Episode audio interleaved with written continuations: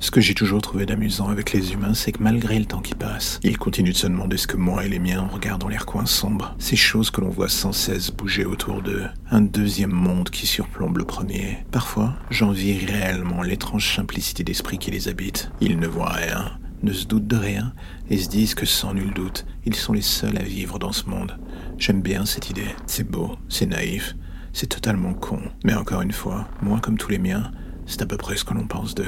La chose amusante dans le fond, c'est que les morts sont aussi niais d'une certaine manière.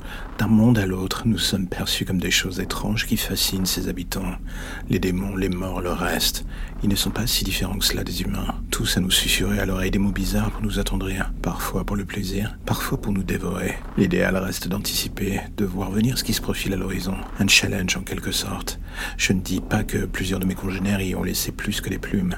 Mais en bout de course, quand on finit par apprendre à naviguer d'un monde à l'autre, sans le moindre heure, il y a quelque chose de presque dépaysant à côtoyer le danger, du monde des morts, ou un attrait du vide presque reposant, dirons-nous. Et moi, dans tout cela je suis un chat. Personne ne me voit comme un danger, personne ne pose un regard effrayé sur moi ou les miens. Et dans le fond, c'est peut-être cela notre force. On prend notre temps, on étudie, on attend dans l'ombre de voir qui nous sera utile ou encombrant lorsque la nécessité de passer à l'action se fera présente. Et en attendant ce moment, je profite de la nuit et de ses habitants.